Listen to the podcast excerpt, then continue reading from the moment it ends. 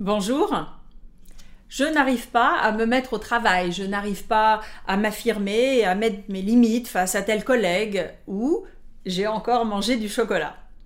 Quand mes clients parlent de volonté, c'est souvent en fait pour parler de manque de volonté, avec deux variantes. Je ne fais pas ce que j'ai décidé de faire, je ne fais pas le sport prévu, j'arrête dans mes révisions ou je remets à plus tard le travail sur un dossier important. Ou bien je fais ce que je ne veux pas faire. Je fume ou je mange du chocolat alors que j'avais décidé d'arrêter. Et aussi souvent en vivant des émotions assez violentes. Frustration, colère par rapport à eux-mêmes ou par rapport à ceux qui les auraient tentés. Culpabilité, honte de ne pas être à la hauteur. Car au-delà de la définition un peu simple de la volonté, comme la capacité à agir ou ne pas agir en fonction de motivations théoriquement rationnelles, il y a une notion de valeur. Notre environnement social, moral et même religieux et une bonne dose de cartésianisme valorise la force de caractère, le fait de résister à la tentation, et à l'inverse culpabilise la faiblesse de caractère et le péché. C'est donc bien vu dans notre société d'être déterminé, d'avoir une volonté de faire. Et de nombreuses personnes culpabilisent de ne pas avoir assez de volonté, de ne pas résister aux tentations ou de ne pas avoir assez de persévérance pour atteindre l'objectif qu'elles se sont fixés.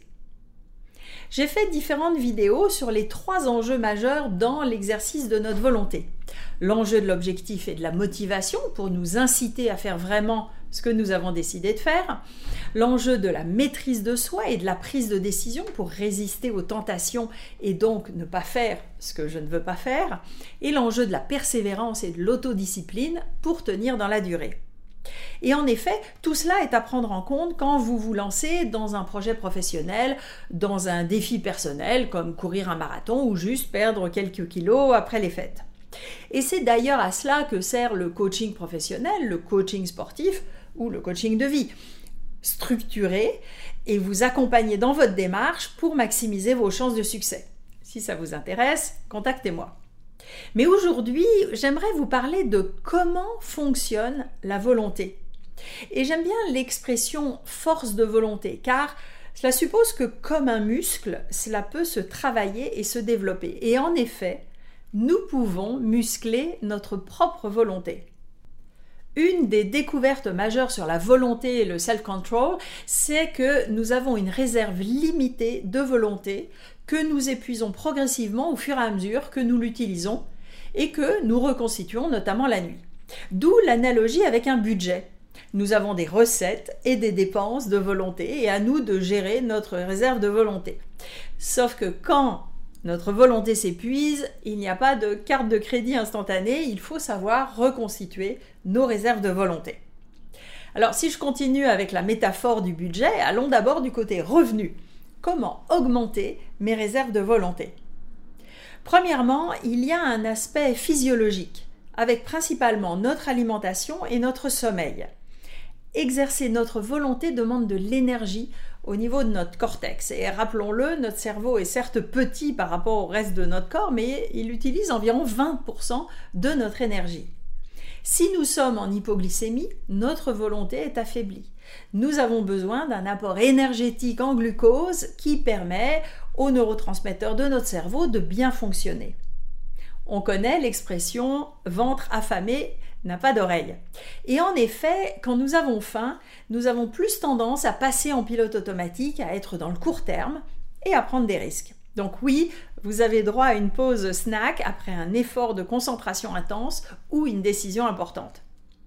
Mais attention quand même au yo-yo de glycémie, cet apport doit être régulier car notre corps et notre cerveau détestent les carences et s'il a peur de rentrer en manque, il va alors réduire les dépenses énergétiques par précaution, donc celles liées au self-control et aux décisions. Donc privilégier les aliments avec un indice glycémique bas. Bon, pas besoin d'être expert en diététique, vous comprenez qu'il vaut mieux prendre pour votre petit déjeuner du pain complet plutôt qu'un croissant au. Deuxième aspect physiologique, bien dormir, car c'est ce qui permet l'absorption du glucose et sa bonne disponibilité dans le sang. Donc si vous avez une journée qui s'annonce intense avec des décisions importantes à prendre, pas de sortie tardive la veille. Mais aussi, nous savons que nous dormons en moyenne de moins en moins et que près de la moitié des adultes au Canada sont sujets à des troubles du sommeil, ce qui les empêche de bien récupérer. Donc si vous avez des difficultés à vous mettre à vos tâches, à vous concentrer, à persévérer dans l'effort, peut-être est-ce le moment d'analyser votre sommeil et de trouver des moyens de créer un meilleur rythme de sommeil et de l'améliorer donc en quantité et en qualité. Enfin, nous pouvons entraîner notre volonté. De la même manière que je ne me lance pas dans un marathon du jour au lendemain, je peux entraîner ma volonté sur des petites décisions. Se fixer des buts ambitieux nous font sentir bien quand on les fixe, mais bien pire quand on ne les atteint pas. La stratégie des petits pas est plus efficace que les grands rêves.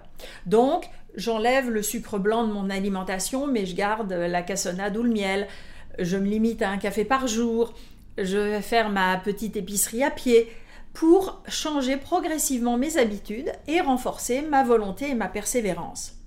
On verra aussi dans la vidéo sur la persévérance qu'on peut s'entraîner en pensée, notamment par la visualisation.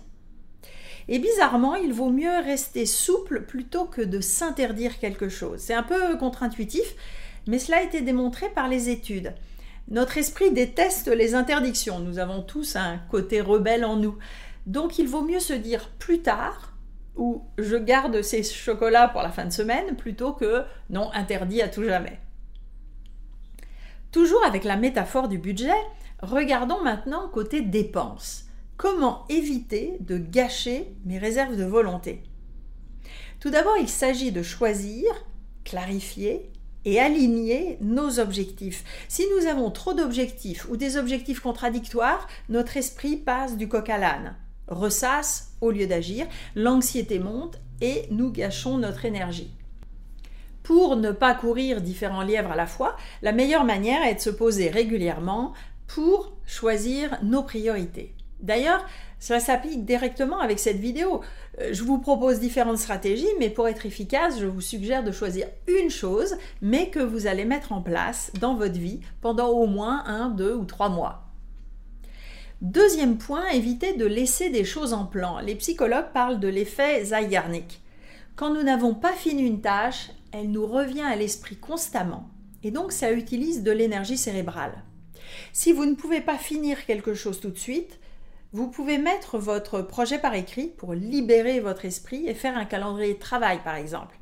Ça peut être le soir en fin de journée ou le vendredi après-midi avant la fin de semaine ou à tout moment de la journée quand vous pensez à quelque chose à faire. Par exemple, j'ai un petit carnet tout le temps sur moi et c'est une libération mentale de noter au fur et à mesure. Enfin, évitez les distractions qui épuisent notre cerveau et usent notre volonté.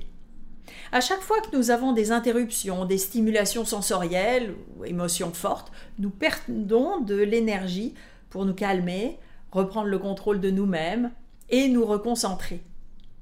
La liste des pollueurs énergétiques est longue. Télévision, réseaux sociaux, courriels, jeux vidéo. Comment pouvez-vous organiser votre journée et votre environnement pour préserver votre calme et cultiver les activités qui vous apportent du calme et de l'énergie? La méditation, l'auto-hypnose, le sport, le yoga, lire, écouter de la musique relaxante. Pour vous, ça serait quoi votre priorité pour augmenter votre volonté? Mieux gérer votre alimentation ou votre sommeil, euh, réduire le nombre de vos projets en cours et qui tournent dans votre tête, éviter les distractions et faire plus de sport, pratiquer le yoga, la méditation, l'auto-hypnose. Si vous souhaitez développer votre force de volonté, choisissez une chose parmi tout ce que je vous ai présenté, mais mettez-la vraiment en place. Et si vous avez du mal, pensez au coaching. Si ces sujets de psychologie appliquée vous intéressent, abonnez-vous maintenant à ma chaîne en activant les notifications pour être prévenu des prochaines vidéos et vous pouvez vous inscrire également à ma lettre d'inspiration mensuelle avec le lien ci-dessous. À bientôt!